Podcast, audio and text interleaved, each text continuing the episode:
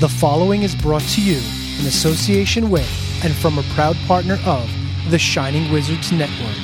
Entertainment here. This episode of Radioactive Metal is dedicated to the memory of April Wine's Myles Goodwyn.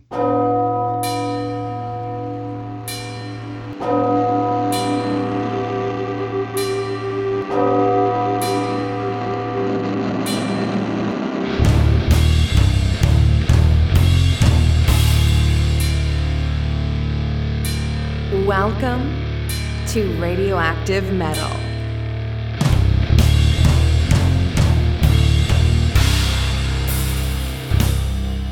This is Radioactive Metal, your source for news, views, tunes, and interviews. Here are your hosts Snowy, Rock, Corrine, and Aaron.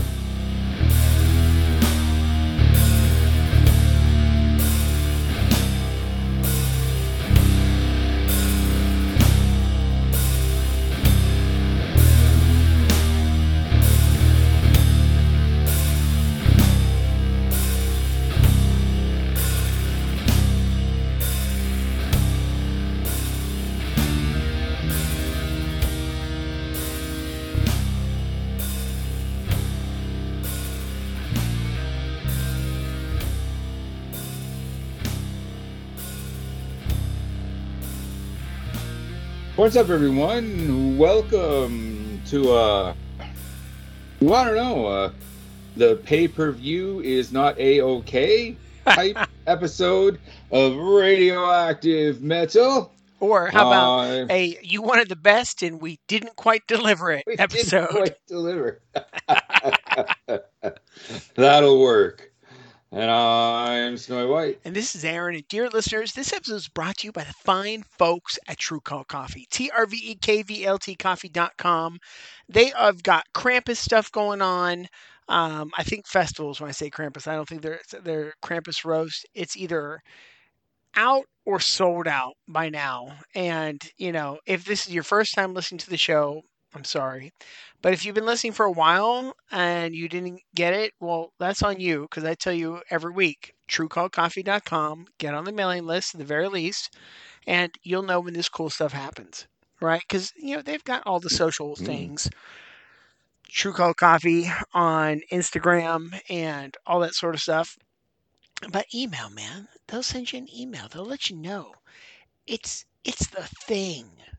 This electronic mail thing with electronic postal people and electronic trucks printed on fine electronic envelopes. That's right. I just couldn't resist there. But anyway, Truco Coffee, T R V E K V L T coffee.com. Please support them because they're just, well, they're great people, along with the fact they make great coffee. So, you mm-hmm. know, it, it's it's a win-win situation for everybody involved here. Unless you hate coffee, then don't buy it. But they have other stuff. They make cool candles. They make coffee you can give as gifts. And the fun thing about Trve Kvlt Coffee is you can give this as a gift to anybody who likes coffee. And it's also a great gift if it's somebody you don't like that doesn't like metal, Oh, definitely. because then they're going to be so torn because it's great coffee and they'll probably be embarrassed to show people and that'll cause them torture. So there you go. That's right. You know, That's right. Imagine. Okay, when when when Trve Kvlt was doing the um the the deals with Master and Immolation and all that, imagine giving some normie, you know, a a bag of Trve Kvlt with that graphic design on it. You know, it's like here, here, you like coffee, Susan. Here, enjoy some of this. This is really good. And meanwhile, there's you know the label is all splatter all over the place, and just the look on Susan's face this Christmas, okay, is definitely worth it. So yeah, you're gonna want to uh, get a hold of some Trve Kvlt just in time for Christmas. You know, just just just to annoy that that one normie in your in your life that just annoys you for no other reason other than you're different from them. So a yes, they deserve they definitely deserve some Trve Kvlt coffee. Um, myself, I got some going here. Do you remember the movie The Craft? The, The, witch uh, movie, Wick- right? The right, right. That's when they with, did uh, light as a feather, stiff as a board. yes. Yes. Okay. Yes. Yes. Okay. Well, I got some Trve Kvlt coffee going here into my oversized craft uh, Oh, mug nice. here. Yeah, with a picture of the four girls with the word weirdos at the top. Because as Oh, you yeah, may recall, when they got off the bus and the bus driver said, Watch out for those weirdos, girls. And they looked at him like, Mister, we are the weirdos. and that, uh, that, that line always stuck with me. So, yeah, I got some Trve Kvlt going here in my Weirdos mug. And I am ready to do this. Um, it was a tough day at the salt mines, I don't mind saying. So I'm a little tired. I'm a little sore.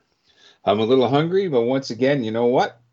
We're to put it all into this episode, and we are going to have another kick ass one. Um, before we kind of get on with the grunt here, as my dad would say, today as we speak, December 6th. Okay, Wednesday. St. Nicholas Day. Oh, okay. Right on, right on. I wasn't aware of that. Um, you guys didn't celebrate Saint Saint Nicholas Day? You put like uh, you leave your shoes out, and they put little trees in your shoes. Oh, right. Oh, no. What we used to do for shoes, my mother was like when when we were kids, you, you leave uh and that might have been on New Year's Eve, where you left a a carrot out in your shoes for the reindeer or something. Hmm. Okay, Oh. that's a that's a new Yeah. one. I haven't heard that one. I guess yeah, this was a long man. This was a long time. But see, ago. that's what's so much And fun. it's- There's so many Christmas customs from around Right. the world. And this is why I don't understand why everybody gets so pissy if somebody says Merry Christmas, Happy Hanukkah, Happy Kwanzaa, or whatever. Like, enjoy it. uh-huh. Like, tell me more. When you say Merry Christmas, do- which Christmas do you celebrate? You know, and that'll piss somebody off. Mhm. But like, tell me, like, do you celebrate St. Nicholas Day? Do you only celebrate this? Like, are you know, are you so uptight that you don't celebrate it at all? Like, who knows? hmm Well, yeah, yeah. I think the whole, you know, war on Christmas, because I don't remember that as a kid. We said, we said Merry Christmas, we said Happy Holidays, and it meant the same thing. No one ever said, "Oh, well, this is an attack on Christmas," until. You know, it became like a social media thing. Maybe I'm wrong. Maybe Well, in some parts it- of the it- world. There, there's been, there's been a lot of people that have been very vocal. Not, not even social media, but like people that I had met personally. I, I couldn't put it, put a finger on the year, but I was just surprised. I'm like, man, what happened to you as a kid? You know, Mhm. because because they were so grumpy about Christmas. It, it was literally like you know one of those sappy Christmas movies where something happened to them as a kid. They didn't get the toy they wanted. You know, Right. now they hate Christmas. Eh, It's they're that kind of over the top about it, and Mhm. there's just and, and they want to ruin it for other people too. Like that's the other thing. It's Right. like, well, okay, um, that sucks for you. Well, then how about you work that day since you don't like it and don't believe in it? You know. Yeah, All of a sudden, Yeah. I bet you they want to say Merry Christmas. Set him up in a hurry. Yeah, yeah. Uh, December 6th. I can't remember Oh, the sorry. year now. Um, happy heavenly birthday to Randy Rhoads. oh, This- no way. This was his birthday. Yeah. I can't believe we didn't know that. Yeah, well, yeah. See, with this, every time we go to sit down and record, I always scour the internet looking for things that are relevant to the day. Not not the day this comes out, but the day that you and I sit down and say hello and start talking to all these beautiful people listening. And that's hey, that that's what popped up. As well, we want to give a big shout out and horns up to Radioactive Metal alum Cryptopsy. Amazing death metal band out of Canada here. Um, December 1st, they became the very first international metal band to play Saudi Arabia. Wow, that's pretty yeah, good. yeah, good on them. Good on them. They now Metallica is booked. Okay, but Cryptopsy managed to squeeze in there first and score the W from them. Uh, so yeah, good on them. Uh, congratulations. That's you know, like that's the type of that's the part of the world where I'm kind of like I don't know if I would want to visit, you know, but you know, good on them. It's score one for the metal world. So yeah, let's kind of get on with it now with um this week's uh, mandatory metal for the good folks at Trve Kvlt Coffee.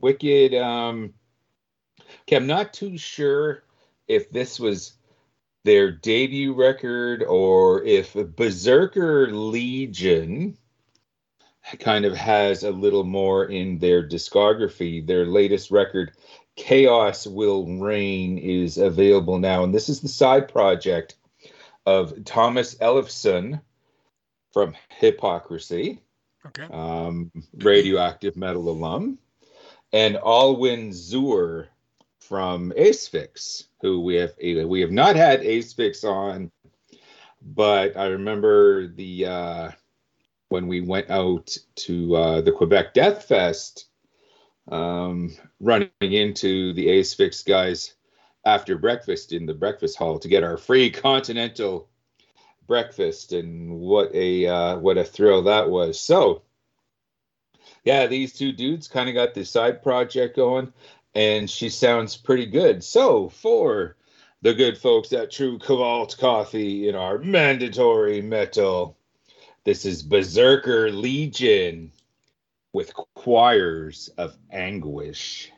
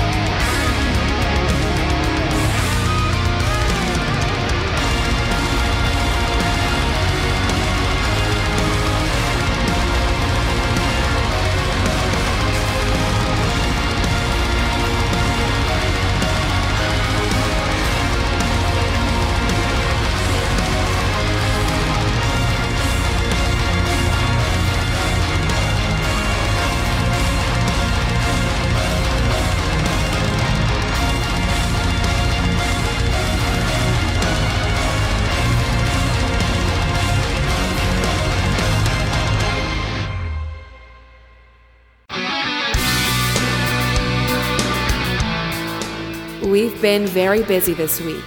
Here's our metal fix. Okay, man, what's going on? All right. Well, I took in a concert this week. Oh, You know, nice. the final Kiss show. We'll talk about that in our discussion here. Oh, oh, okay, yeah. But I'm, I'm pretty excited that I had a concert. And speaking of concerts, remember the band that I saw, the Surfrajettes? Right. Well, they're coming back with Reverend Horton Heat. Oh, wow, that's a bill. Yeah. Yeah, I'm I'm really excited. They're not going to be here till May, but hey, I'll take it. So, super excited about that.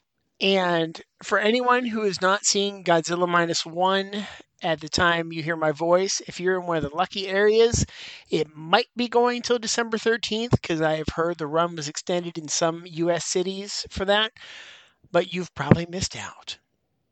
Oh, I, okay. I've actually seen it one and three quarters times okay. um, because my son and I went to see it Monday, and you know I had the tickets, all that sort of stuff, and then one of his friends was having a choral concert, and he really wanted to go. I'm like, oh, we'll still make that. Well, Mhm. apparently I haven't been paying attention and when it used to be, you know, if it said, you know, like a 4:30 showtime, the movie started at 4:30 and there were previews before that time, you know. Right. Well, now they don't start the previews until 4:30. So the movie didn't start till almost five o'clock. Oh, It- okay. It, was almost 30 minutes worth of previews. So it's a two-hour movie. If it would have started at 4:30, we would have been fine. But since it didn't start till five, uh, we had to leave early. So I went to get him to the thing, so we left early. And then today, I was able to make it back in and see the whole thing. And I don't want to spoil anything for anybody, but wow, Th- this has been my absolute favorite Godzilla movie so far. Like, and and what makes it so great is the story is so compelling, even if Godzilla wasn't in it. Like okay. it's a great story without Godzilla, but then Godzilla adds the intensity. You know, it just, dude, it's it's so good. It's like if you think about the original 1954 Godzilla and what it was in response to, right? hmm the director that, that took this on and whoever you know did, did the screenplay and everything really leaned into that right and Right. and really le- like leaned into the nuclear devastation how the country was split on things and just how people felt about everything and, and what that was like after the war you know um, so it's man it's just a fantastic film i'm so glad i got to see it in the theater Okay, I was sorry. Sorry, I was just doing a bit of a bit of the googling here. Yeah.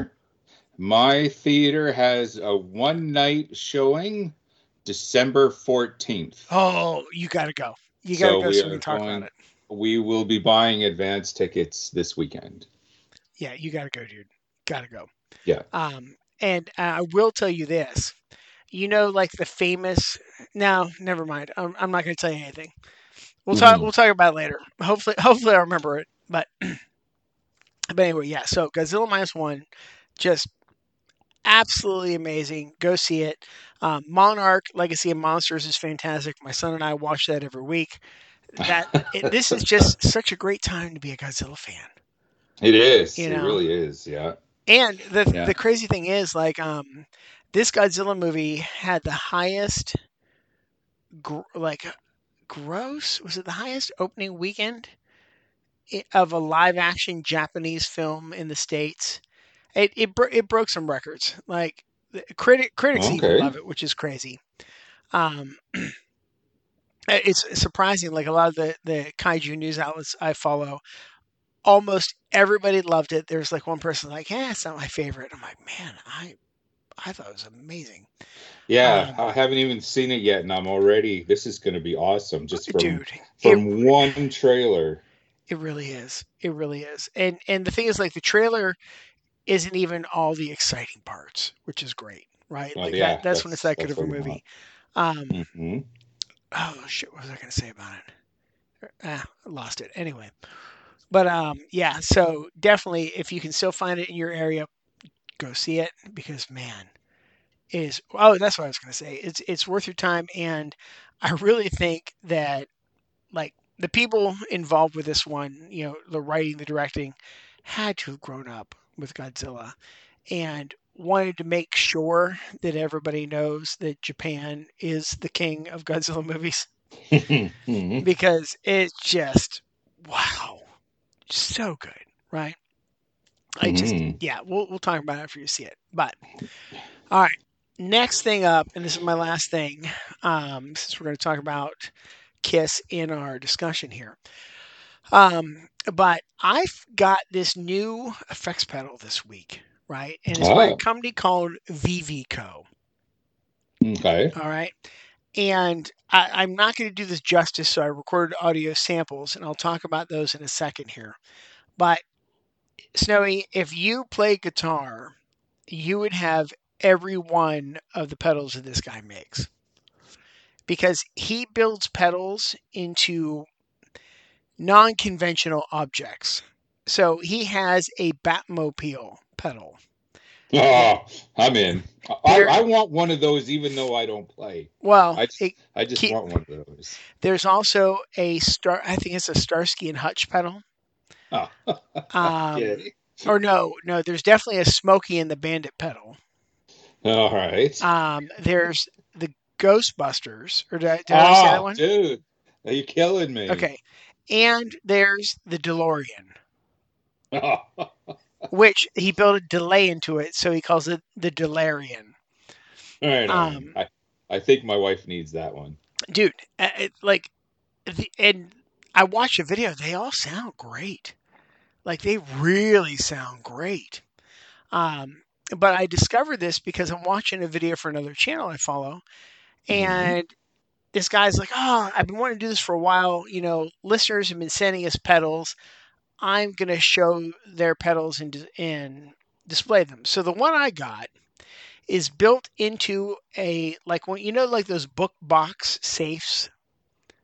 Okay. Okay, well, this is a book box safe that is the almanac from Back to the Future 2. Ooh, okay. So right there, you've got me because it's Back to the Future, and I love Back to the Future. Mm-hmm. and then too. the guy starts playing through it because he had no idea what the pedal did. And the minute he plays the first note, I'm like, holy crap. It's this crazy fuzz sound, but then he has some sort of theremin sound layered in there.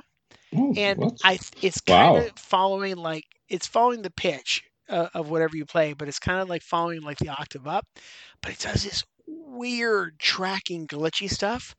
And so when you guys get to hear the sound samples, Snowy, the, the first sound sample is fuzz, right? So it, Okay. it's it's a fuzz. We could pause here. You could put that in there, um, but it, but it's just the fuzz. I took out the theremin, and I've got you know um, drum tracks below it. I'm playing my new bass on this one. Um, the second track, uh, the second sample is going to be fuzz plus the theremin sound, and it's it's basically the same riff, but just with the theremin added in.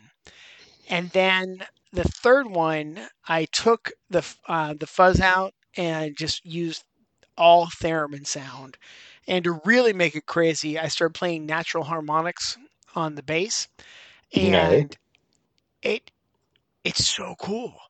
Like I have to figure out how I'm going to use this, but when I heard it, I'm like, oh, I can definitely use this. You know, especially like when we talk about doing like our horror movie thing, like- Mhm.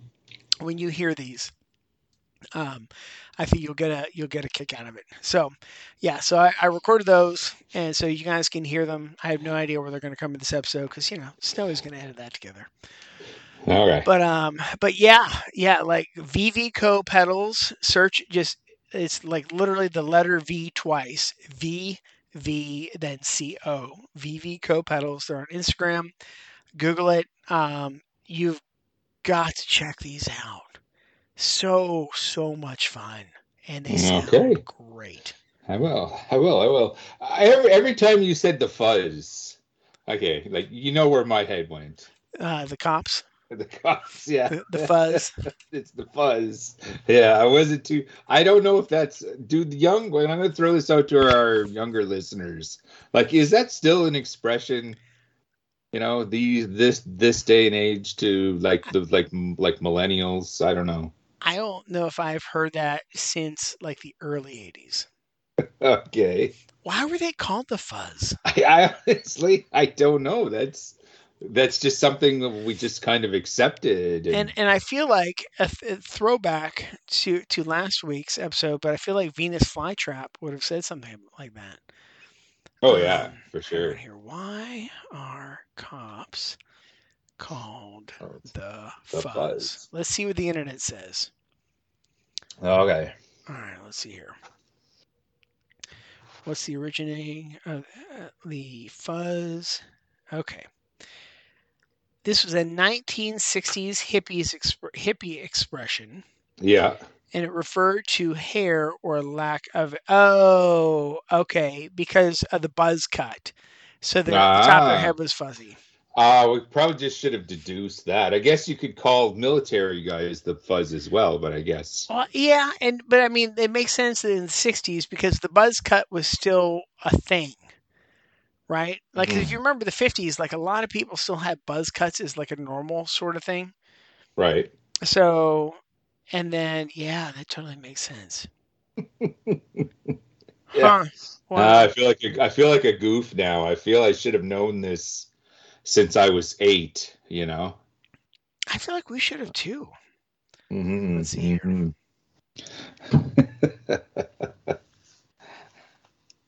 did I lose you? No, no, no. I'm just trying to read more here. Oh, okay. Um, Yeah, I know. Hmm. You, you, you also mentioned, yeah, we you also mentioned smoking the bandit and Yeah. the fuzz and all that, and it just it all kind of worked. yeah, well, and Smokey, because my dad explained that to me when I was a kid. I'm like, why do they call them Smokies? And it was because their hat looked like the hat that Smokey the Bear wore. Ah, okay. Jeez, like simple things that you just don't think about it, you Yeah. know? Yeah, yeah. Uh, okay, so what else going on? That's everything, dude. Okay, yeah, I knew I knew the whole kiss debacle was going to be a big topic that you you were going to want to talk about. So Oh, yeah. uh, I totally get this. Believe it or not, I don't have anything in the way of any new albums there's new CDs. Like I, we were out and about, but I just didn't hit the uh, the record shops this week. But what I did hit, okay, a little little while back, we were in Hot Topic.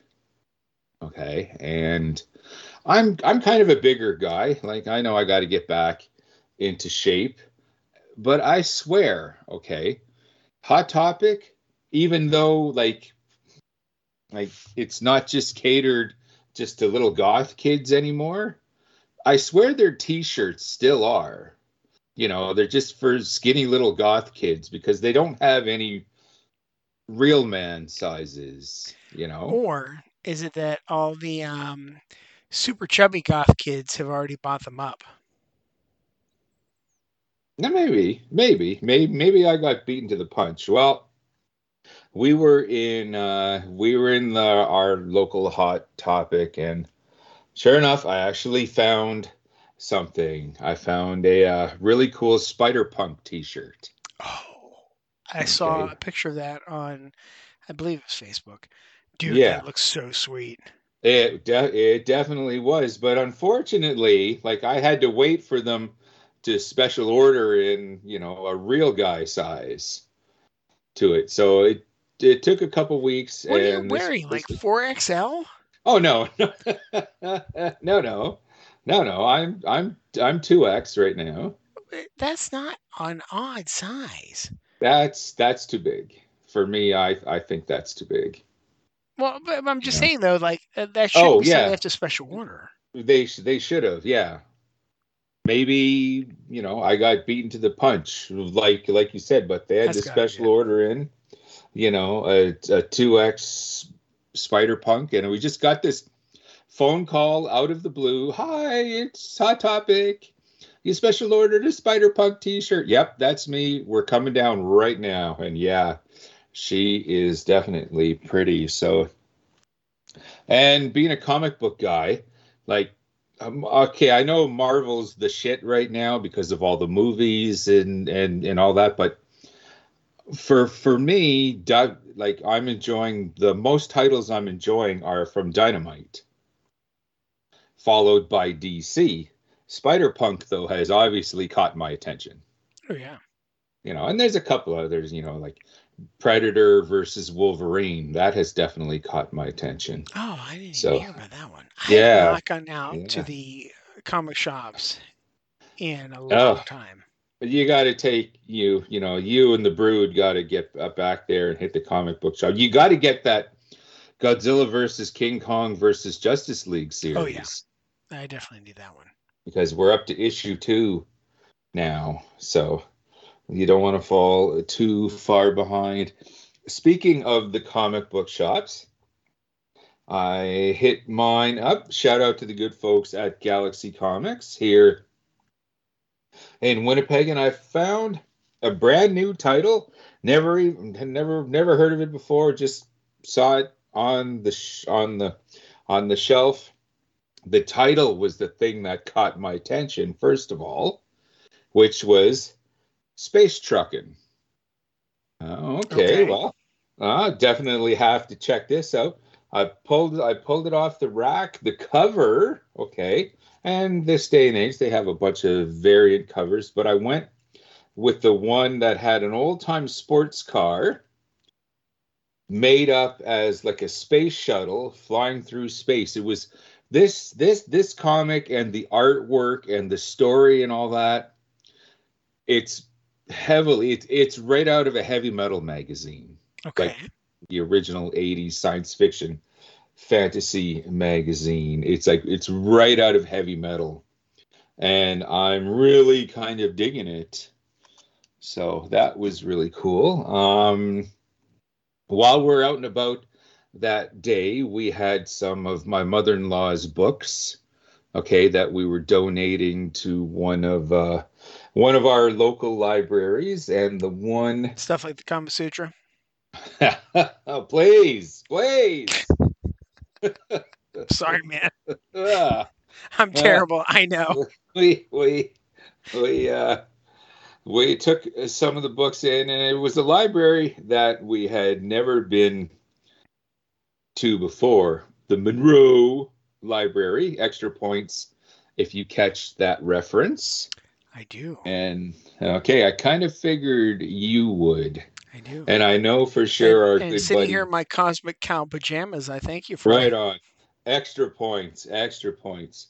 Well, we went to the Monroe Library, and I don't know about the libraries in your area, man, but they seem to kick ass up here because they got the the the libraries that I've been to, to so far have huge selections of graphic novels. Yes, same here.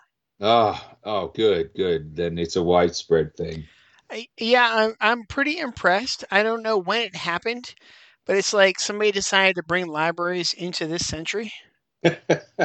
yeah yeah yeah and we've like the missus and i we've gone just on library dates where we just called everything else hey let's go to the library let's uh let's grab a coffee on the way home and then we just hang out reading you know our our our haul and all that this time round i didn't even know this graphic novel existed it was uh it collected six issues of a mini series.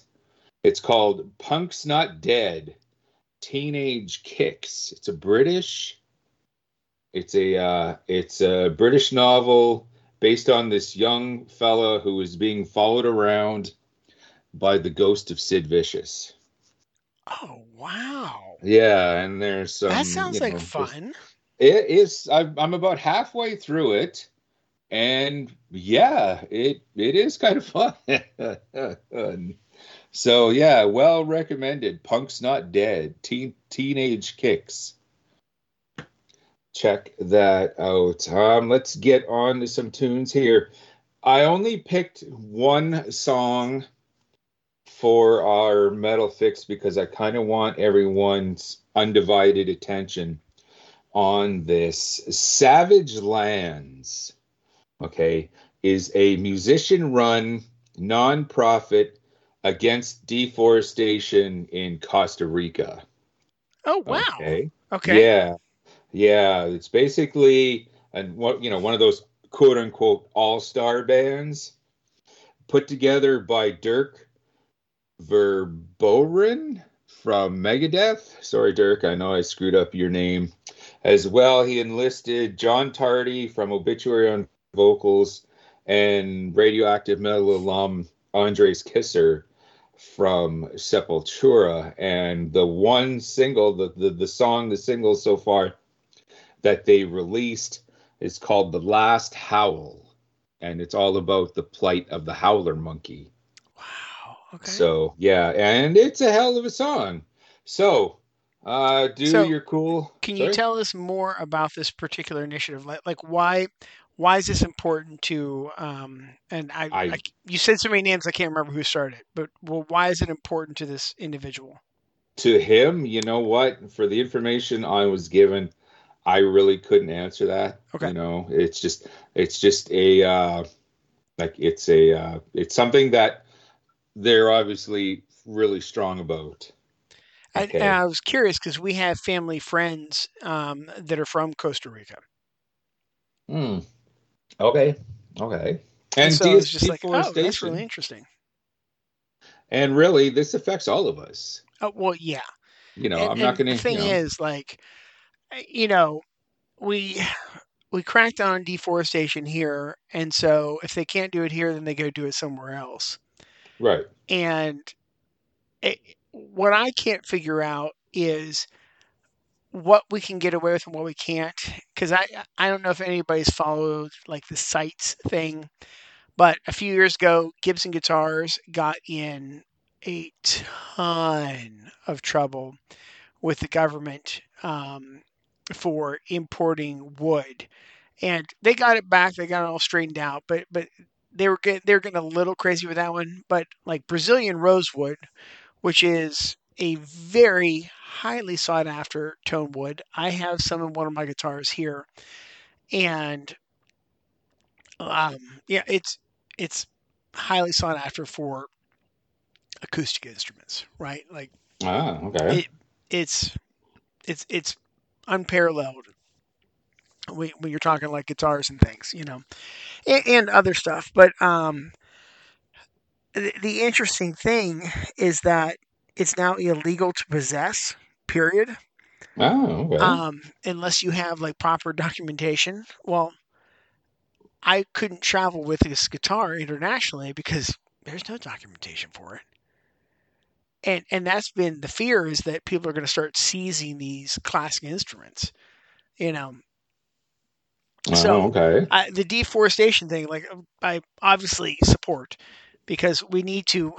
We just like, and again, this is when all the people that tell me how religious they are, and then don't support these things. I'm like, you know, one of the first things in the Bible is take care of the earth.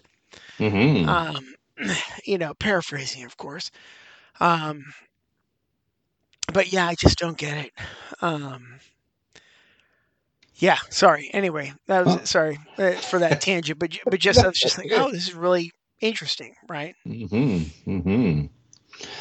Well, I want everyone to uh, do us a big one. Go to savagelands.org to check out more information and savagelands.org slash donations to donate to this cause. And we're going to do our part by uh, giving them a shout out once again and getting into it. This is Savage Lands with The Last Howl.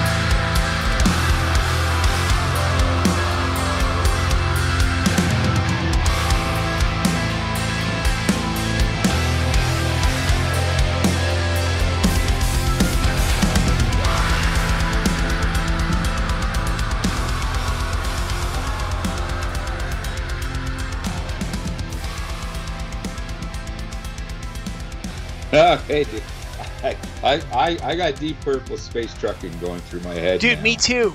As soon, as you said that, I'm like, space trucking. Come on. Ow. Yeah. Yeah. Yeah. Sure. So, so you're well. You're welcome for that. Uh so we kind of had a Saturday night planned around here. Okay, the Kiss tour, the end of the road tour, which I honestly believe this is not the end of the road. Okay, like they this this might be the last tour that they do. Okay, and the last time they're going to hit a lot of places. But there's always going to be like things like one-off festival appearances Oh yeah. as long as, as as long as they're physically able. So I don't believe okay, this is absolutely it. See, I do. Okay. I do. Okay. Yeah, and we'll we'll, we'll get into that one.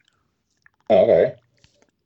But first, I I wanted to mention this earlier today, um, because you know I I read the stuff you post on Facebook uh, for Mrs. Snowy, and Mm-hmm. you have to use this one to her. I sent this to a friend of mine. This is practicing Wiccan. Um, Okay. because and I just I lost it when I read it, but it says, "Hey, foreplay with a witch is also known as preheating your coven." There we go. Oh yeah. you I'm totally need to use that on Mrs. Snow. I'm using that. Yeah. yeah, you're welcome. Anyway, okay, That's we can commence now. I'm good. Yeah. I had to get that out. yes, yes. So we had this past Saturday night planned because Saturday night was supposed to be the last show. I believe it was the second of two shows from Madison Square Garden. Okay. Which I'm so glad, okay, and we're going to go off a little bit here. Yeah. That it's still called Madison Square Garden Oh, dude, me too. because so many stadiums and it's like the both both our professional football baseball and hockey rinks are all now named after some whatever corporation wants to buy to slap their name on it and it's Yeah. just kind of like like I, I, I just don't get excited about you know going to the MetLife Center to watch the big game Yeah, you and know? I mean, like like, like, think about baseball. If somebody tries to rename Fenway Park or Wrigley Field, Uh, Fenway is yeah. Fe, Fe, Fenway is still Fenway. okay, I was hoping. Isn't Wrigley Yeah. Field still Wrigley Field too? I, you know what? I'm not 110 Oh, don't do that But I know me. Yankee. Stadium though. Ya- Yank Yankee Stadium is still a thing. Okay, good. I was afraid you're going to break that news to me. I'm like, oh, that's not what I want to hear. Yeah, you would have heard me cursing all the way, you know, across the continent. Okay, yeah, if Wrigley they- Field is still Wrigley Field. Oh, okay, good, good, good. Man. Well, Yeah, but no, yeah, I'm with you. Like so good. To yeah. to call Madison Square Garden anything else other than the Garden, I don't think people would even know what it was anymore. Mm-hmm. You know, Mhm. Yeah, yeah. So Kiss were wrapping up, which makes sense because they're New Yorkers for the most part. I don't know where Wagner and Thayer ha- hail from. You would, I'm sure. Do you know where they're? um, Eric, um, Eric Singer, the drummer, Singer. What Yeah. did I say? he I said uh, Wagner. Wagner. He is Okay. from Ohio, and I feel like Tommy Thayer is L.A. Okay. I, I don't know where he originally started or anything like that, but um, yeah, like I mean, Kiss is a New York band, right? I was just about to say that. They've yeah. always been a New York band. Like they they were, you know, 70s New York and that was that's where they grew up. That was the scene that influenced them. You know, so many so many things that went on there. So yeah, yeah, no, the garden totally made sense. Um personally, what I would really like to have seen is I, I don't even know if the club that they they would have done their first show was still there. But I think it would have been cool to do a one off at at that club, you know, for just a, select few people, and Mhm. don't even try to sell tickets. Like for real, contact all your celebrity rock and roll friends, you know, and just have them all show up and do it as like a party, you know. Yeah. Yeah, i would sure. like to have seen that. But yeah, I was I was glad to see it was at the Garden. I was glad to see they made it to 50 years since you know thanks to COVID it, it delayed things enough. yeah. Know. wow. Yeah. No. Did I No, no, keep going. Yeah, Oh, I'm still here. Oh. Yeah, Oh, it's no, just I crazy to think 50 years of Yeah, Kiss. and it you don't really think of that number. 40, yeah, but no, it's 50 years, 73. Yeah. Wow. Yeah, obviously the Rolling Stones have got more than that. Um, and and that's a feat too. But I mean, there's there's a lot of bands that are not still going after you know heck after 10 years. hmm I mean, if you think about it, uh, by '84 it was 10 years for Kiss, and they were already struggling. That was a major downturn when they hit the '80s. You know, and and by the the '90s, you know, you figure when they were hitting 20 years in 94 i think that's when they were doing the kiss conventions and then Okay. 96 is when the make it reunion tour started and that's what kicked off like the you know that the comeback if if we you know can say that or just kind of you know re-entered them into everybody's mind and then kept that going for close to 30 years right? So hmm yeah, if you think about it, if they put the makeup back on in 96, they wore makeup longer the second time than they did the first time. Yeah, yeah, because it's been like so long, you know, Yeah. and they they like a lot of Kiss fans, you know, might not know this, but they're still making good records or records in general. Like Yeah. I swear, like yeah, they haven't they haven't put one know, out since Monster, right, right, but but they I'm were still making bet- records. I'm will yeah, and I'm willing to bet that you know, like Joe and Jane, average Kiss fan, probably couldn't tell you like the latest Kiss album because there's just so much emphasis on classic Kiss. But uh, just just like any other band, like all of these great you know classic rock bands, still making awesome music. It's just kind of getting ignored, and that's too bad.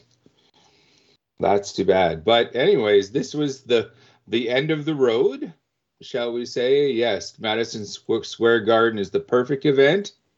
Why not put it on pay per view? So I was thinking about the whole pay per view thing, right? hmm When I the first time I ever heard of pay per view, it was something happening at the Garden, right? Probably boxing. Okay, yeah. know, in, in the 80s. Um, because I couldn't understand why they chose to use pay-per-view.com when there's so many other services and I've seen so many other things work. And it also, with what Metallica just did in broadcasting live to theaters, I'm surprised they didn't do that. I would take that. Yes. You know, and and and we'll we'll definitely get into that. But so, have you ever tried to use pay-per-view before? Not pay per payperview.com. My cable subscriber or my my cable company offers offers pay per view.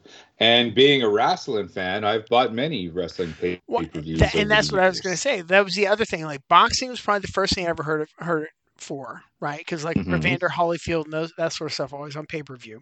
hmm Um, but then um, WrestleMania. WrestleMania three, I believe, was the first pro wrestling pay per view, and it was one of one of the first pay per views in general. That was 1986. Yeah. I want to say 87. So pay per view was definitely in its infancy.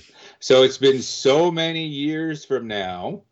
So you would think everyone would have their shit together when it came to pay per view. Well, you would think, right? So Mhm. uh, let, let's let's share the experience here. So it's the final show. It's pay per view. I'm on the fence. You text and say, "Hey, we're gonna watch it." I'm like, "All right, if you're watching it, I should definitely watch it."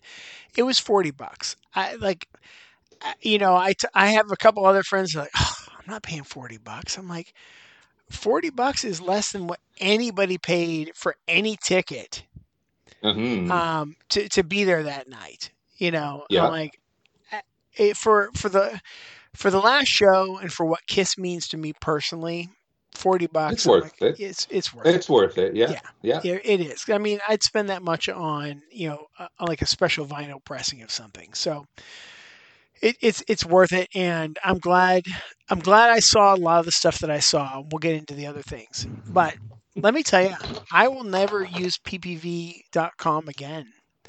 Um, if anything's Mhm. on pay per view, like they have, I, I will just be like, nope, I'm going to pass up. It was the worst experience I've ever had trying to stream anything, Snowy.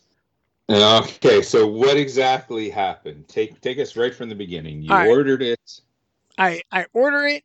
It was not easy to set up. Um, it was just weird. Some of the steps they took you through. They kept saying, "Oh, use the app. Use the app. Use the app. The app's a better experience." Nope. No, it's not because you go to the app and you're pressing things and it's not recognizing your touch on the screen. I'm like, okay. Ah, So then I just switch over to my iPad and use the browser. Browser worked fine. Um, I tried doing the screencasting to my Roku player, which we have done for several other concerts before this one. So it's not the first time I've ever used it. mhm. We use it quite often. It was kind of working, and and then it got into this weird thing where it was like stuttering.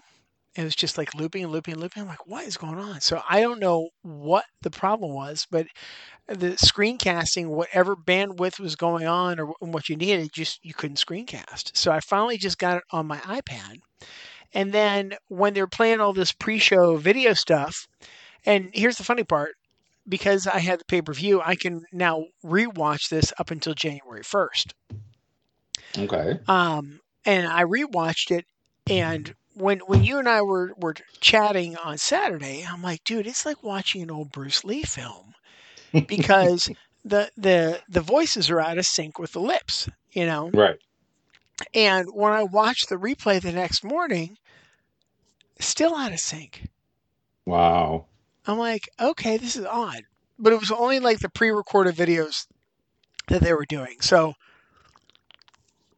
like again, like what you said about get your shit together, like in this day and age with this much technology and everything is better and oh, we can do so much.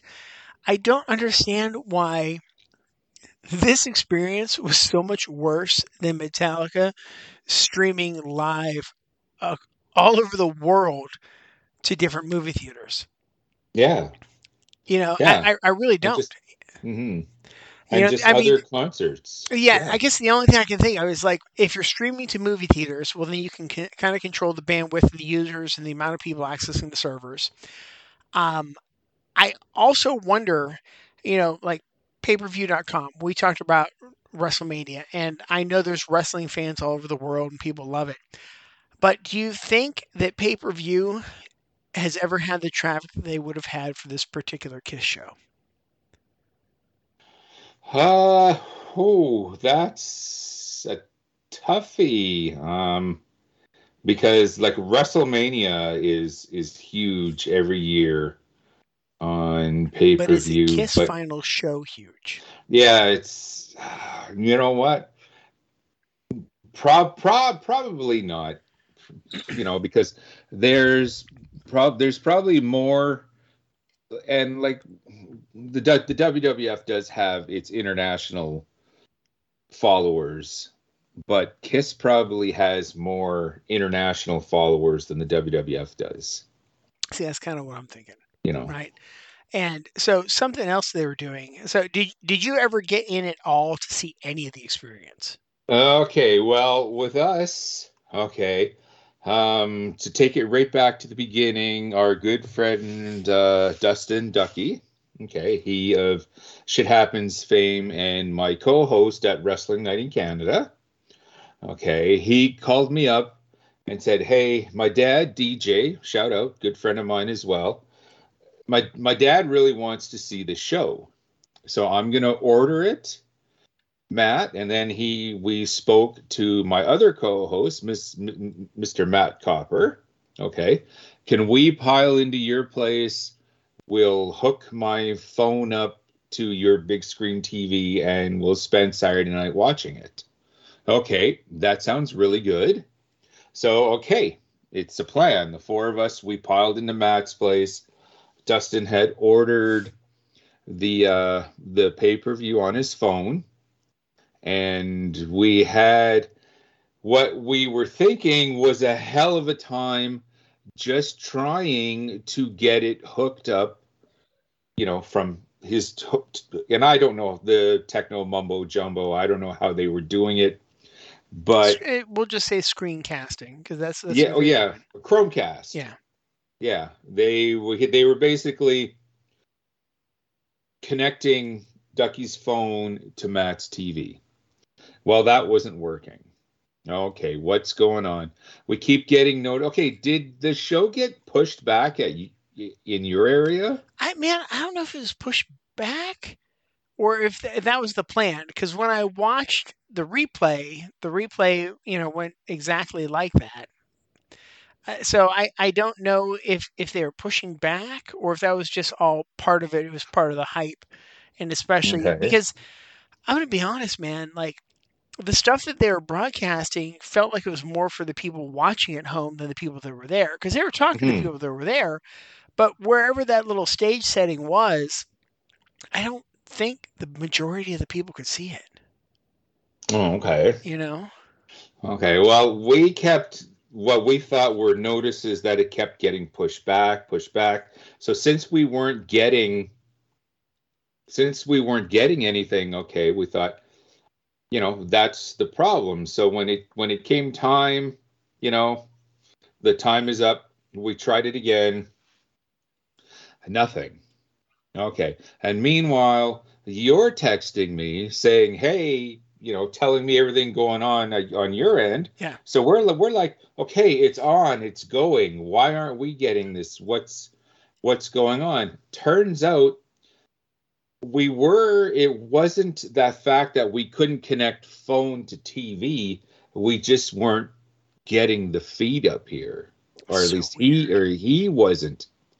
So we kind of got to the point where we just, uh, okay, you know what? Never mind. And and Dustin's like, okay, I guess I'm out 50 bucks. A couple hours later, he did get a notice saying he that money is going to be refunded. Oh, that's good. Yeah, we we don't know what happened. It just wasn't happening, Man. and we weren't very impressed. Uh, yeah, yeah, me, me neither. Like because the sound wasn't great. And I mean, part of that was I was probably I was trying to listen through my iPad speakers. So I did switch to, um, I, I s- I s- switched to my AirPods for a while, and then I switched to like a, a Bluetooth speaker. Um, Paul's voice, dude, was bad. Oh, okay. like really bad. There are times I'm like, what's going on? Like, and I I- I don't know if it was the streaming. I don't know what was happening because at first I'm like, okay, is is there like a problem going on with the streaming? I am seriously concerned for Paul Stanley's health. Well, He sorry, sounded like an um, old man. Like a real geriatric old man and I, and if you watch the way he was moving, it it did not like look good. Well, we we're, I'm I'm going to cut him a little slack. Okay. Okay, and me personally, I like I know these guys are getting older, and I've said this on the show before. They're not quite hitting all the notes, and you know, and I'm good with that. I understand age is a thing; people are out of shape and all, and, and all that. And I don't mind, you know, Vince Neil sucking. I don't mind, okay, Paul's voice going and all that. It's how much you charge to hear this performance. Right. That's the problem. That's the problem I But have. but see, the the flip side is that Gene sounded amazing, okay. right? And is well. So tell you what, let, let's let's touch on because I want to get in, into that here in a second and talk about the set list. But so you didn't get to see any of the pre-show stuff. Nothing. I, we didn't see Okay. anything. So one of the coolest things they did is they brought up the Kiss Kids. So Sophie T. Simmons is there, Nick Simmons is there, Evan Stanley is there, and they're they're talking to them, and you know, like S- Sophie's playing it up, and just oh yeah, it's great, you know, I'm emotional, and and Evan's band opened. And so he's like, "This is my first time playing the garden, and my dad's last time playing the garden. So that was a big night for him." And he's talking Right. about it. And so, and I can't remember who the host was who was interviewing them. She goes, What's it like to grow up with parents that rock and roll all night and party every day? Nick Simmons jumps in. He's like, Okay, let me be clear. These guys are in bed by eight o'clock. Uh, the nocturnal, Mhm. the nocturnal hours are, are long past them. Yeah. And I'm just, I'm listening to Nick talk and I am cracking up. I'm like, You're so your dad. Like, you are just so your dad. It was so funny. And they were, they were interviewing Gene about the kids. I, I mean, it might have been after the show. I can't remember if it was before the show, but they're interviewing Gene.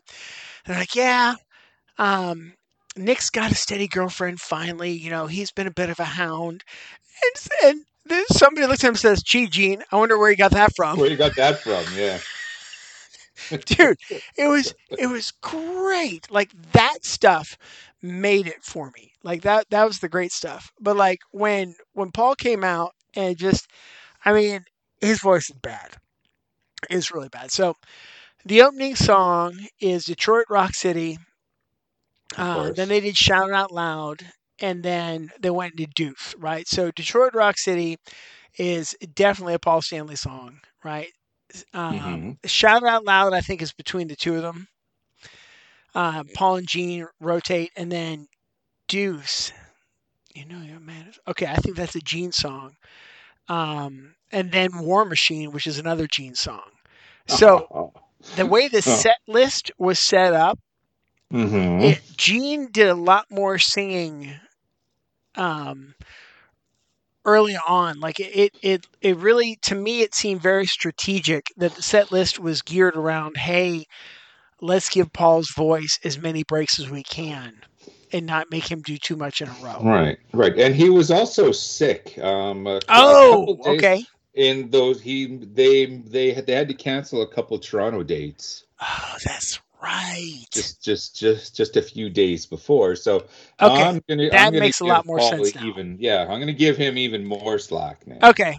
Yeah, I, in that case, I feel much better about it, and that also explains why he just looked like such an old man. Because I mean, you know, if you're up there doing that sick, in that case, he's fine. Okay, mm-hmm. that's way better. All right, but so then they they kick into Heavens on Fire. There's no oh, vocal wow. intro to Heavens on Fire after War Machine. Like no Okay. vocal intro, just kicks him with the guitars. I'm like, oh yeah, his voice is really hurting. Because I, even like the the two times I saw him back in 2019, he he at least made an attempt. You know, it wasn't the same as what it was in 1986, but he made the attempt. There was no attempt, right? Just none whatsoever. But then right back into another Gene song, I Love It Loud. Ah, see, I really would have liked it if you had said no, Snowy. They didn't play your favorite Kiss song at all. Sorry, dude. I, well, I, I was floored because like War Machine and I Love It Loud are two of my favorite. Well, honestly, War Machine, Heavens on Fire, I Love It Loud are three of my favorites right in a row. There you go. I mean, that was just like I'm glued to my seat right there. And and those are typically later in the set songs. I'm not used to them opening with those. I'm like, holy shit! Like this is coming out swinging. You know, Mhm. doing War Machine that early. So they do War Machine, Heavens of Fire, I Love It Loud, and then Say Yeah, and I think Say Yeah is from Sonic Boom. okay. I think, but that's an easier song to sing. And then Cold Gene, Cold Gin is another Gene song. Right. So again, like if you look at the set list, it was really stacked to to take the pressure off Paul.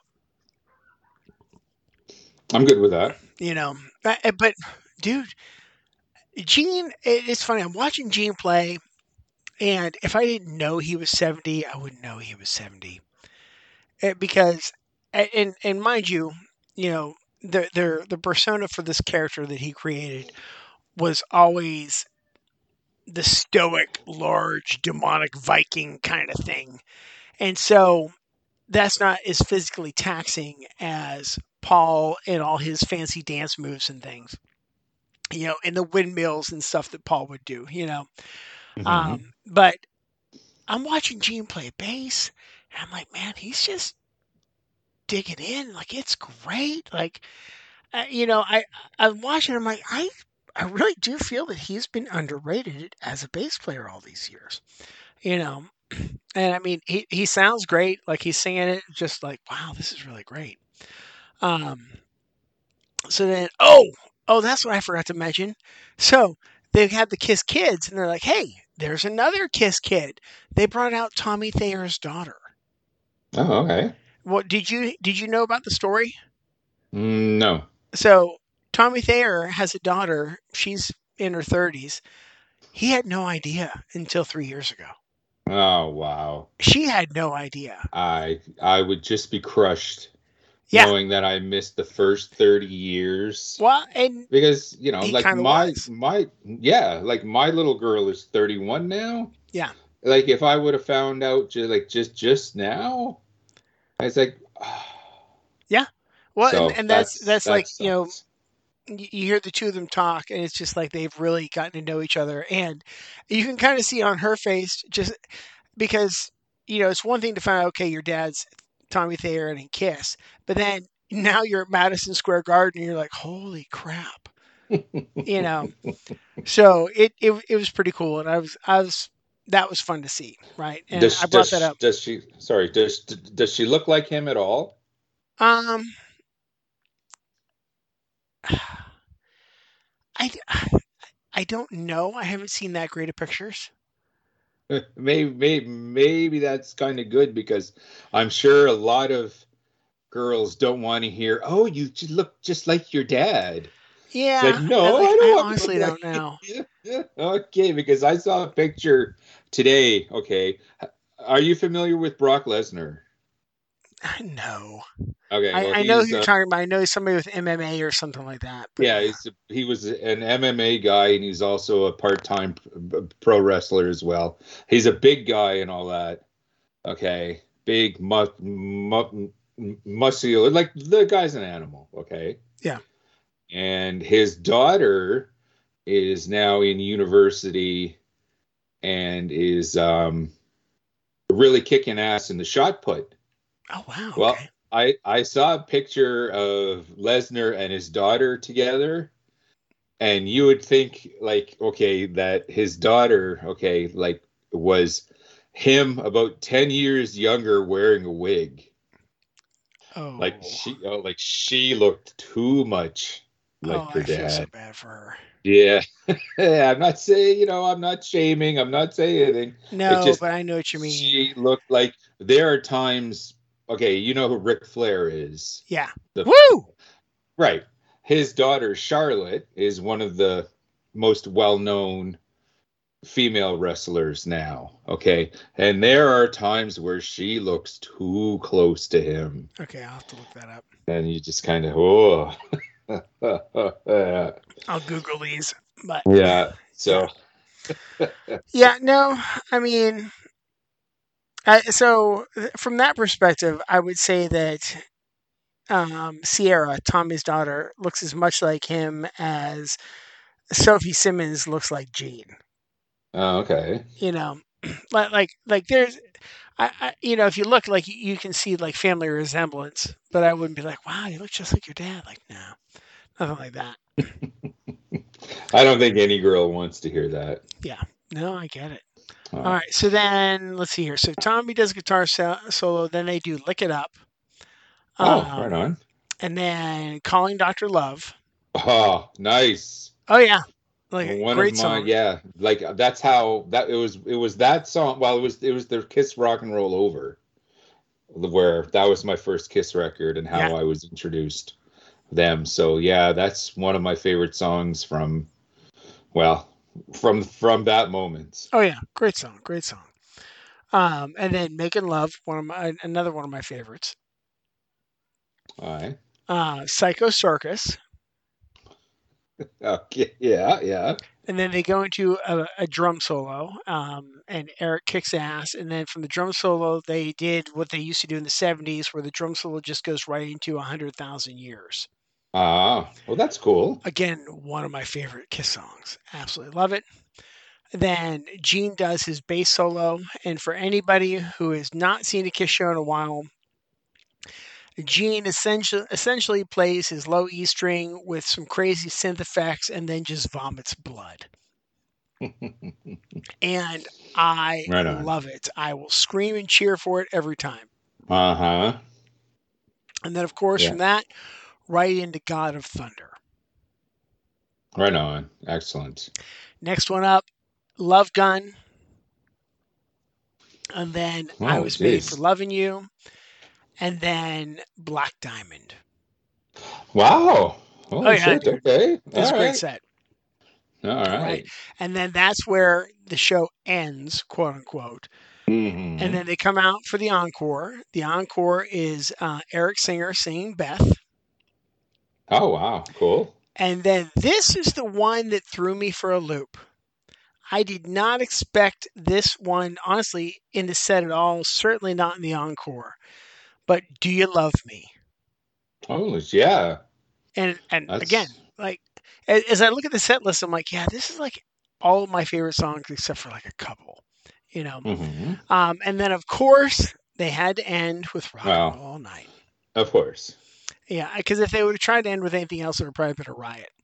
hmm All right, now, do you did you hear what the big announcement was? Um, with regards to Kiss or this show or Well, Kiss, like because because now the show's over and they start playing Mhm. "God Gave Rock and Roll to You," which is what they've been doing on all the um, end of the road dates. Right, they end with "God Gave Rock and Roll to You," but this time I'm watching it. I'm like, well, that's a really interesting video. It looks like um, rock band Kiss. Like you know, like the rock band instruments where like you've got the strings and the drums, the pads that light up okay. so apparently that's the big announcement. Kiss went through this big motion capture thing, and they're there are now Kiss avatars, Avatars, yes. and they're gonna do start doing shows like that. So it's gonna be uh, because I guess ABBA's doing it as well. and so Oh, oh. Now they'll be able to you know do a Kiss show, probably like a run at Vegas as the Kiss avatar, and immediately, and I think you you know where I'm going to go with this, but immediately I went to oh my goodness, it's Kiss meets the Phantom of the Park.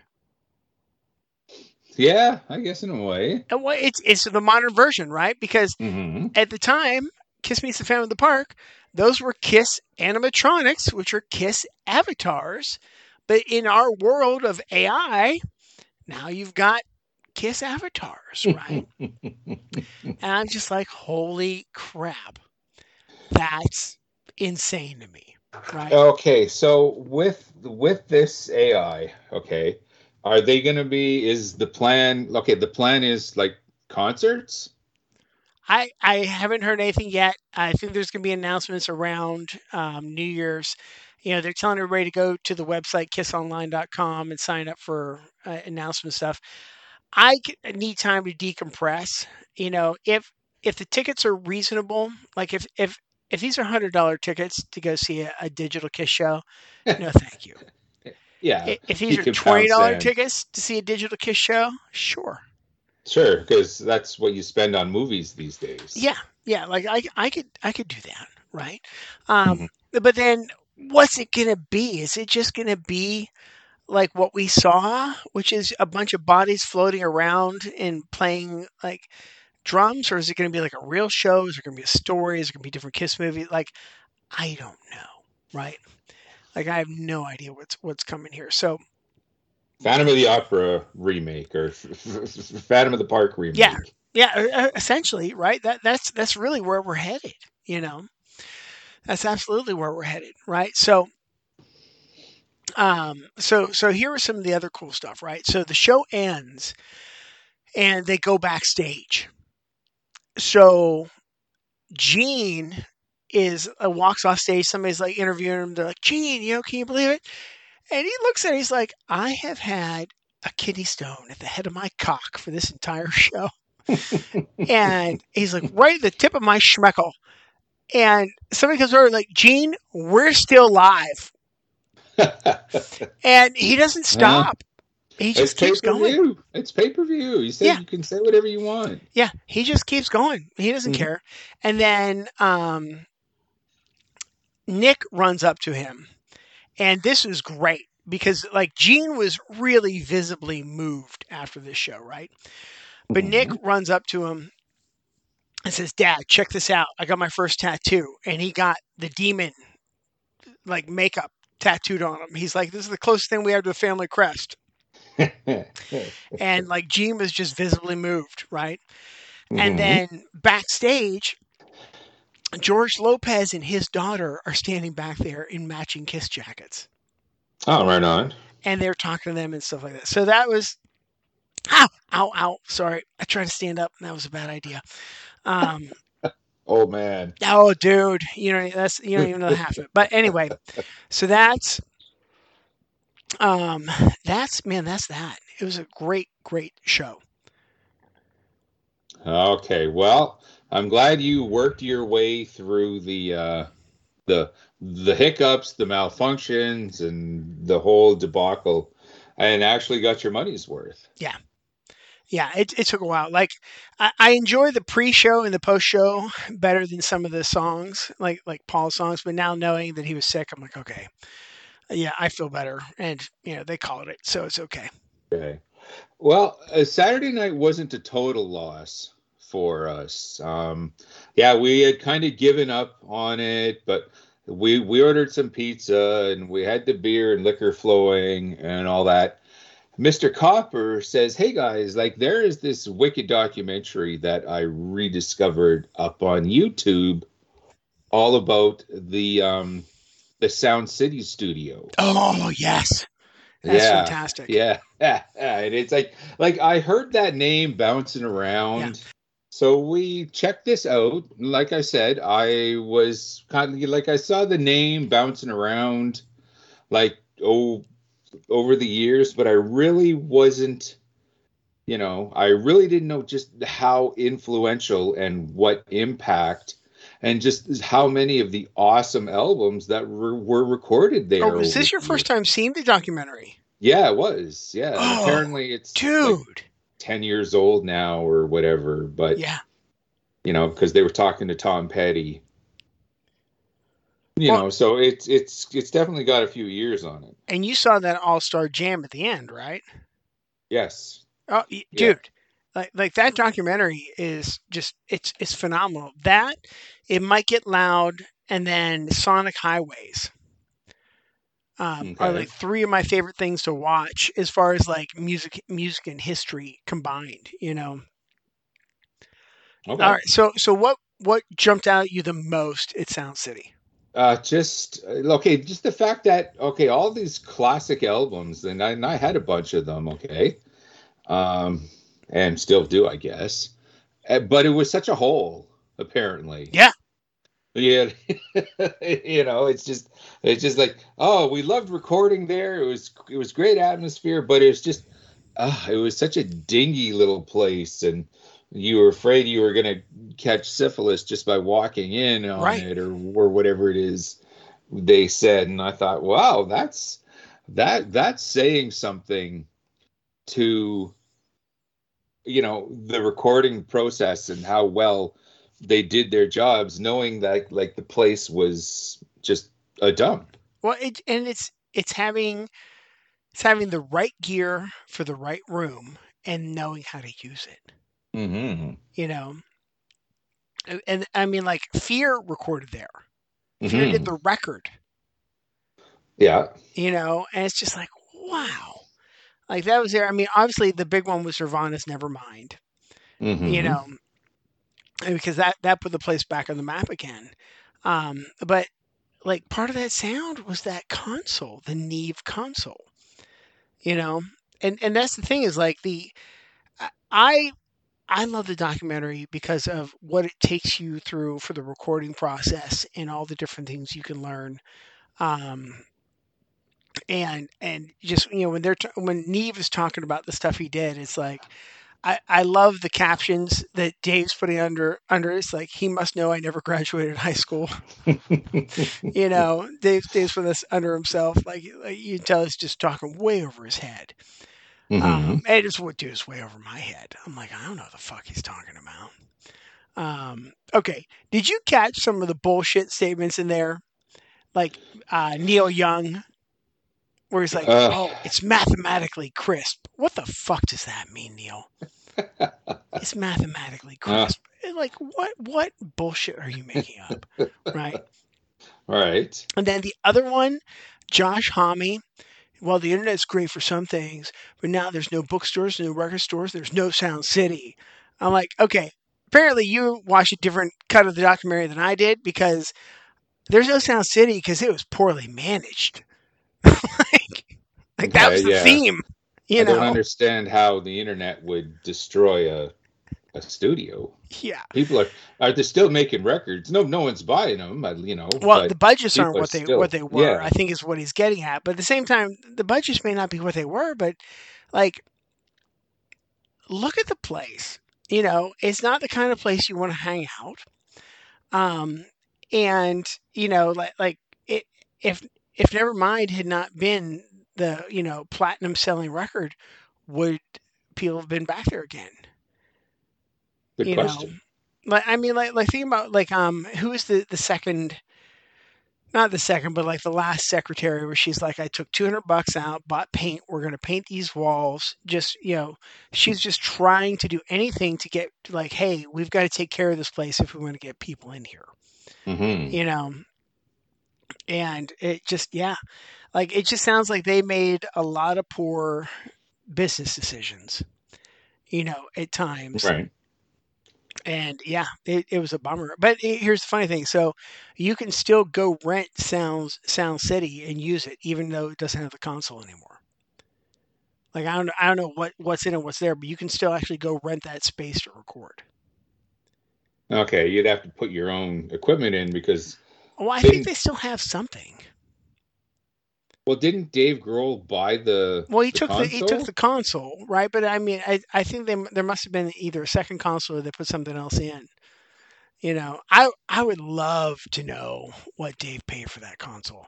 Well, That's exactly what we were saying. Imagine, you know, and then you, you know, you for inflation, you, you, you know, what it would be going for today. Oh, and yeah. it's like, wow, okay, like I would really wouldn't begin to know, okay, but just the fact that so many people, so many records, you know, were created with this console. it's got to jack, it's got to jack up the price. Oh yeah, yeah, and, and but I mean, Neve consoles in general are expensive, right? Like um, Jack White, he has a smaller a smaller console, right? So not as big as the one that was at Sound City. He has a smaller one. He got it from a radio station in South Africa, I believe. Oh, okay. um, and he bought that for for his studio for Third Man Records that he used in Nashville.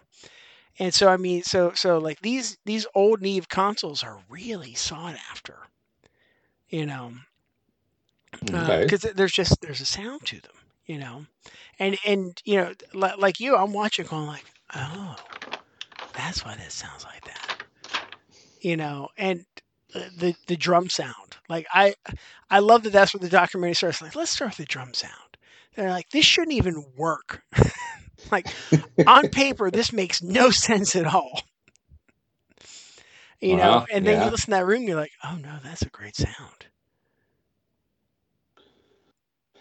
Yeah, I, it, I guess it worked. It Yeah. worked. Yeah, yeah. And we actually we had a really good time. Like like we weren't because you know we're also four guys drinking and all that. So we're not totally focused. Like if I was just watching it by myself, we're still kind of talking and Yeah. shuff, shuffling about. But I'm I'm ingesting as much as I can. The highlight for me, and I'm never gonna forget this. I can't remember the young fella's name, but he was one of the Gophers. Okay, and he was talking about how he was just at work, and then just out of the blue, Tom Petty, Carl Perkins, Yes. and jo- jo- John Fogerty all walk in together. Yes. Uh, uh, uh, like, excuse me while I go give birth now. Like, holy shit. Yeah. Imagine that. Oh, yeah. Yeah. So, yeah. So, like I said, Saturday night definitely wasn't a uh, wasn't a total loss. I would like to see um the like I don't know if DVD is ever gonna you know if this the last Kiss concert is ever gonna make its way onto a DVD They anymore. have said that know. it would, but I am curious to know if it really will. Mhm. Because, like I Mhm. said, it, Paul does not sound great. So, if it does, are they going to overdub Paul? I hope not. I You hope know? not. Like like I like like I said, I understand people age, people get out of shape. Like, come on. Now, like I said though, you're going to charge hundreds of dollars. Well, that's that's different. You're going to sell me a DVD, 20 bucks. The guy's in his 70s, the, the and it's the last the last Kiss concert and all that. It it is what it is and I'll buy it. Yeah. Yeah, I I don't know. Like I'm glad there's Alive 3 cuz Alive 3 is you know wh- where that's that's like my era of Kiss, right? Oh, okay. That's that's yeah. the non-makeup Bruce Kulick's in the band. You know, I would have loved to I I wish, I so wish they would put out the Animalized live as as an actual record, as a live record. Like the the, the videotape. You know, cuz I I I love that videotape. And Mm, Okay. Right. you know that that's that's the kiss that I know. That's the that's the, that's where I started. You know, um, and for whatever reason, every other fucking record has a collection on the Kiss site, but Asylum they won't touch that one. Hmm. I don't know why. Anyway, Hmm, I yeah. digress. Yeah, Okay. Okay. Well, you know, um, normally this would be the time to get into the indie spotlight, but I'm going to forego that this week because um, at the top of the hop, okay, we heard that we lost the great Myles Goodwyn just a couple days ago as we speak. Now, I don't know um, how big April Wine was in the U.S. Does that name mean anything to you? I know the band. I'm looking them up right now so I can figure out the songs because I know I know the band. Mhm. Um, and let's see here. Let me look at the discography. Right, right. Well, April Wine, Yeah. okay, they're like the Rolling Stones up here in Canada, like all throughout the 70s and in into the early er, early 80s. To this day, all of their hits are on every classic rock station all the time because they are Canadian. And you know, it was a sad day in Canadian, you know, in Canada just this past Sunday when we lost the great Myles Myles Goodwyn. You know, and being an April Wine fan myself, not only as a kid but as a teen, you know that was real. That's was really too bad. I never had the opportunity to catch April Wine live, and there were many times where they've come through Winnipeg, and I definitely should have. And that's going to be like a rock and roll regret. All right, what's the hit I should know? Probably the most famous is Sign of the Gypsy Queen. Okay. Yeah, yeah. Now, now, see, I don't know if how much of an impact they made. They were probably bigger in Europe than in the U.S. because, like, we have some artists. Okay, like like you know who Bryan Adams, Shania Twain, Celine Dion. They've made their Shania. Twain's Canadian? Yeah. We There's a. Canadian country artist? Yeah. well, How can you be a country artist and not come from the South? I don't know. I don't know. I can't believe they haven't this- voted her off the island. we have we've had lots of we've had lots of uh, hick bands over the years from from Canada. Yeah. Well, I need to go back and reread those lyrics. Like, is she talking about ma- maple syrup and stuff? I, Back I bacon? doubt it. I doubt it. Now, some people might be, wow, that, that, she's not even country, real country. She's this pop country bullshit. And okay, whatever. Hey, she's got some great songs. What I can't remember the title of it, but the one that's like, "Honey, I'm home and I've had a hard day." Like, Okay. that's a, that's a good song. Sure. Okay. It's a fun time. okay. Okay. Well, those artists, you know, have made an impact internationally. I don't know if, you know, bands like the Tragically Hip, does that ring Yes. a bell? Yep. Oh, okay. Because they were playing the Winnipeg, uh, the Winnipeg Arena here to 15,000 people.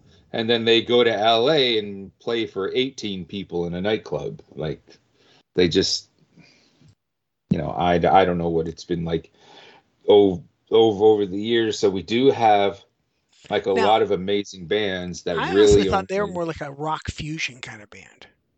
no, just straight up rock and roll. Huh. All right, now I gotta figure out their songs. My goodness, you're making me work tonight. yeah, there's some homework. Uh, brush up on your April wine. I think there's a lot of a, lo- a lot of cool stuff um, that you just might dig. While we're talking about Canadian mainstream rock, the rumor is going around, okay, up here, that the surviving members of Rush are contemplating actually touring without Neil Peart. I heard. Like, would you be down for that, No. or is this is I this wasn't down for? Rush when Neil Peart was here. I'm not a Rush fan. You're you're you're not a Rush guy. I'm okay. not. And as a bass player, I get so tired of, oh, you must love Geddy Lee. No, I don't. No, you can't listen to everyone. I that. sorry. I just don't. And nothing against him, but just, oh, goodness. And I mean, like, you know, I know some of the hits and I enjoy it, you know, like from time to time. But it's just never been something where I'm like, yeah, I would have to go see that. It's just, no, I'm like, I'm good. Fair enough. I never caught Rush live. Okay, which that that's blasphemy up here. Well, but I'm surprised you're allowed to still live there. years ago. Okay, and I'm thought, sure that is talked how you got citizenship. That's right. That's right. No, uh, years ago, like when I was just a kid, okay, they and we might have talked about this on the show more than once over the last 17 years, but um, some jackass at a Winnipeg Rush concert threw something on stage, schmucked Geddy in the head. Oof. He vowed that Rush would never play Winnipeg again because of that. God damn it. If he didn't keep his word for 30 years or whatever it was, and only in 2000, it was shortly after we went on the air. So 2000, I want to say 2007, 2008, that Rush finally came to Winnipeg, and this was an incident. I, I think maybe the Signals tour. So Okay. we're talking ni- 1982, 83. Now, if you tell So me it was somebody from like um, the Dayglo abortions that threw whatever, like I think that be, make the story even cooler. or if it was Joey Shithead or something like that. Uh, no, I don't think I don't think Murray Murray from Dayglo or Joey would would do something like that. Probably too much respect for Rush. That's Well, that's, but what idiot would do it question. I, I don't know. I like don't know. it, it had to be some some joker. Yeah, They- someone just wants to throw something on the stage because they've had too much and they're showing off to their buddy beside them and then accidentally hit him in the head and you know, like I wouldn't want to be that fucking guy. Well, so Kurt Cobain kills himself in 1994, right? Mhm. and the um Lollapalooza comes around and Courtney Love is playing Lollapalooza. It would have been 94, 95, somewhere in there, right? And, you know, because Hole is playing. Well, when she comes through Pittsburgh, her set gets ended very abruptly because in the second or third song, some Yahoo throws shotgun shells up onto the uh, stage. Oh, oh, oh. wow. Yeah, and I mean, she's just like, "That's it, I'm done." You know, and, and Mhm. I mean, I can't believe it. Like it was, that's pretty harsh. But that, that's what I'm, li- I'm like. I expect that from the knuckleheads in that town. You know, with with Rush being, and, and here's the deal: 1980 Rush were they the rock royalty then that they are today? Oh, Could- definitely. Is it possible that a Joey Shithead or Murray would have thrown something at them? You know, No, no, I don't. I don't think so. No, not well. They don't live in Winnipeg. well, I thought the Darkest. Were from Winnipeg. Oh no, no, no. They're from Vancouver. Oh, so damn. uh, okay. Well, then hang on. so- so, so- what's isn't there like a a long running Winnipeg punk band of some sort? Uh, personality crisis is definitely up there. Okay. Well, what about um uh Propagandhi? Oh yeah, yeah. But they, okay. If I was, I'm about ten years older than they are. Okay. Okay, so well, no, no, maybe not, maybe not. Like we would have been about the same age, but uh, they wouldn't, you know, be at that time. They probably wouldn't have even known who what punk rock was, so they wouldn't be that angry, fuck the world type punker that's Ah, okay. Gonna gonna throw shit at. I'm gay trying to find some good folklore here. Like, like, like we need we need to make a good plausible story. yeah, it's like, okay, where are you going with this, man? What what kind of shit are you starting? I just I like like you know like there there has to be some we need to start good local folklore here. You know let's let's blame it on um Dario. There we are, our first co-host. That's it. We'll, We'll we'll say it was that. all Dario's fault. There we go. There we go. Yeah, yeah, yeah. So there's your homework, my friend. Check out some April wine.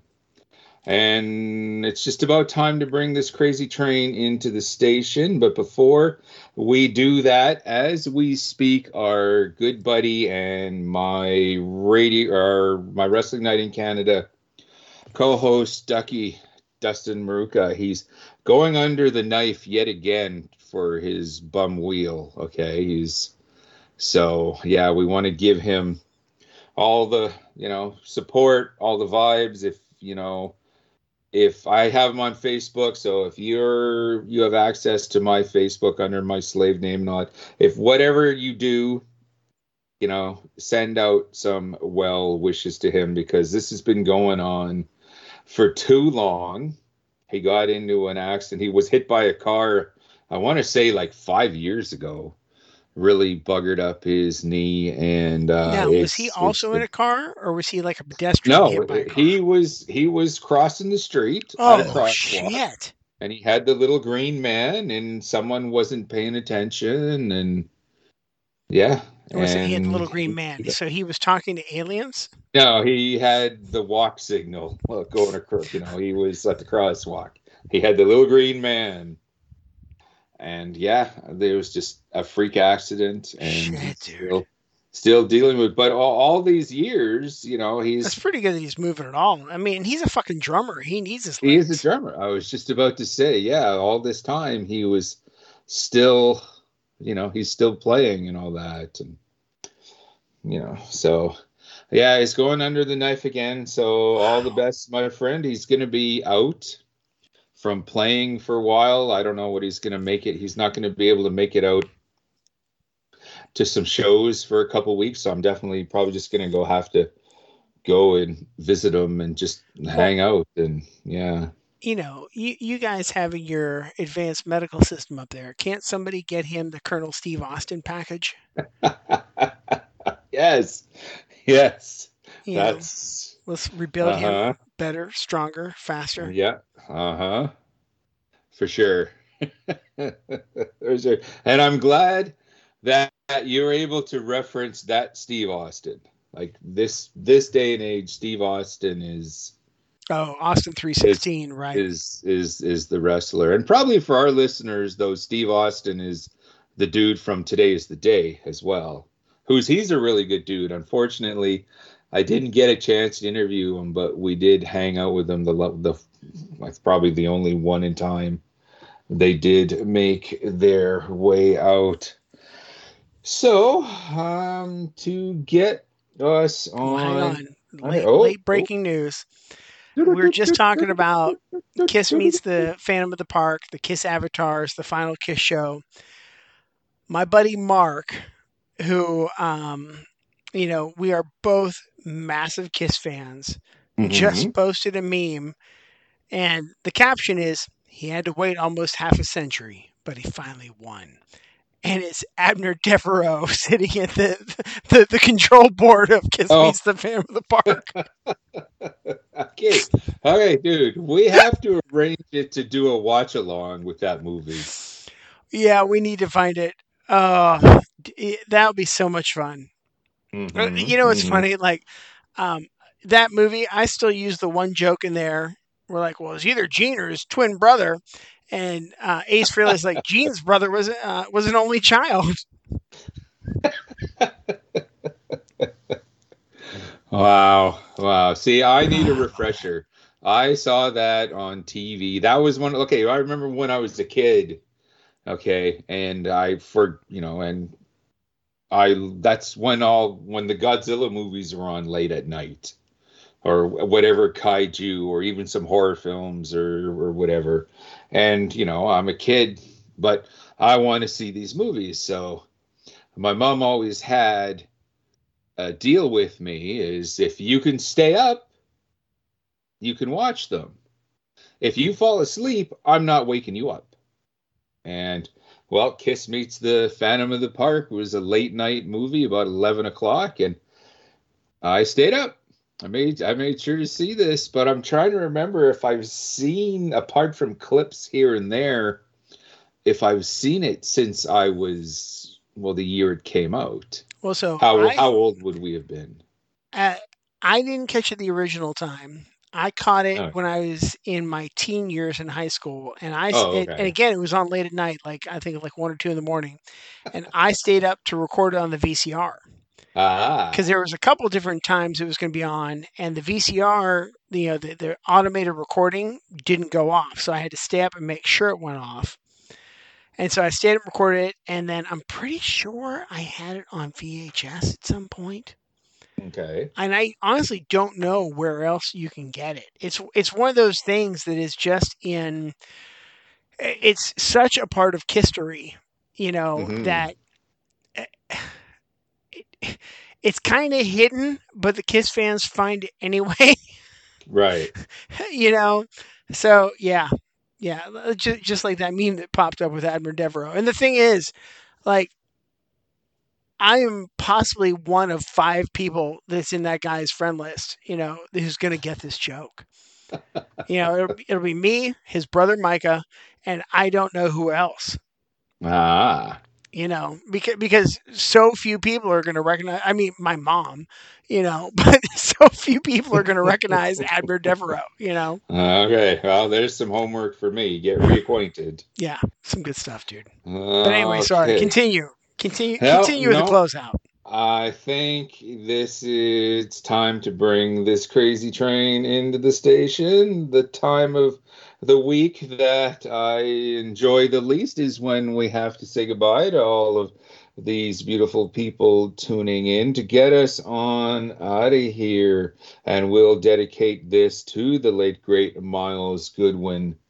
Axe Crazy released their new album creatures on the hunt and this is some good old-fashioned uh, 80s inspired trad metal this is destructor how can uh, people get a hold of us Well, dear snowman, radioactivemetal.org. That's all the episodes past, present, future. Facebook.com slash radmetal. You can see the various pictures of Snowy's Hall there, as well as you can see them at are on Instagram at radmetal666. Drop us a line, radmetal666 at gmail.com. Yeah, I'm like going through. I'm like, I feel like that's all of it. um, man, you can find us anywhere you can find a podcast, right? mm-hmm. Because if you're listening to this, somebody sent it to you. Um, we challenge you to not find us on a platform. So find a podcast platform that doesn't have us and tell us. Because I'd love to know, right? Because Spreaker, Stitcher, um, Apple Podcasts, whatever Google calls theirs now, you know, we're everywhere. Um, Spotify, we're also on Spotify, thanks to the fine folks at the Shining Wizards Network, which we are members of, the Shining Wizards Network, shiningwizardsnetwork.com. Whole host of other podcasts out there, wrestling podcasts. Our sister podcast, A Wrestling Night in Canada, is is hosted over there Mhm. um, where you know you can hear um, half of this show. Um, yeah. you haven't had enough of your cool Uncle Snowy. You're, you know. do like the event, the current events, and all the adventures in the wonderful world of pro wrestling. You're going to want to check us out there as well. In the meantime, and in between time, that's it. Another. What did we call this? Paper PPV They- is not. you wanted the best, and we Yeah. it was so so episode just didn't kind of happen. Yeah, we just didn't deliver. I'm Snowy White. And this is Aaron.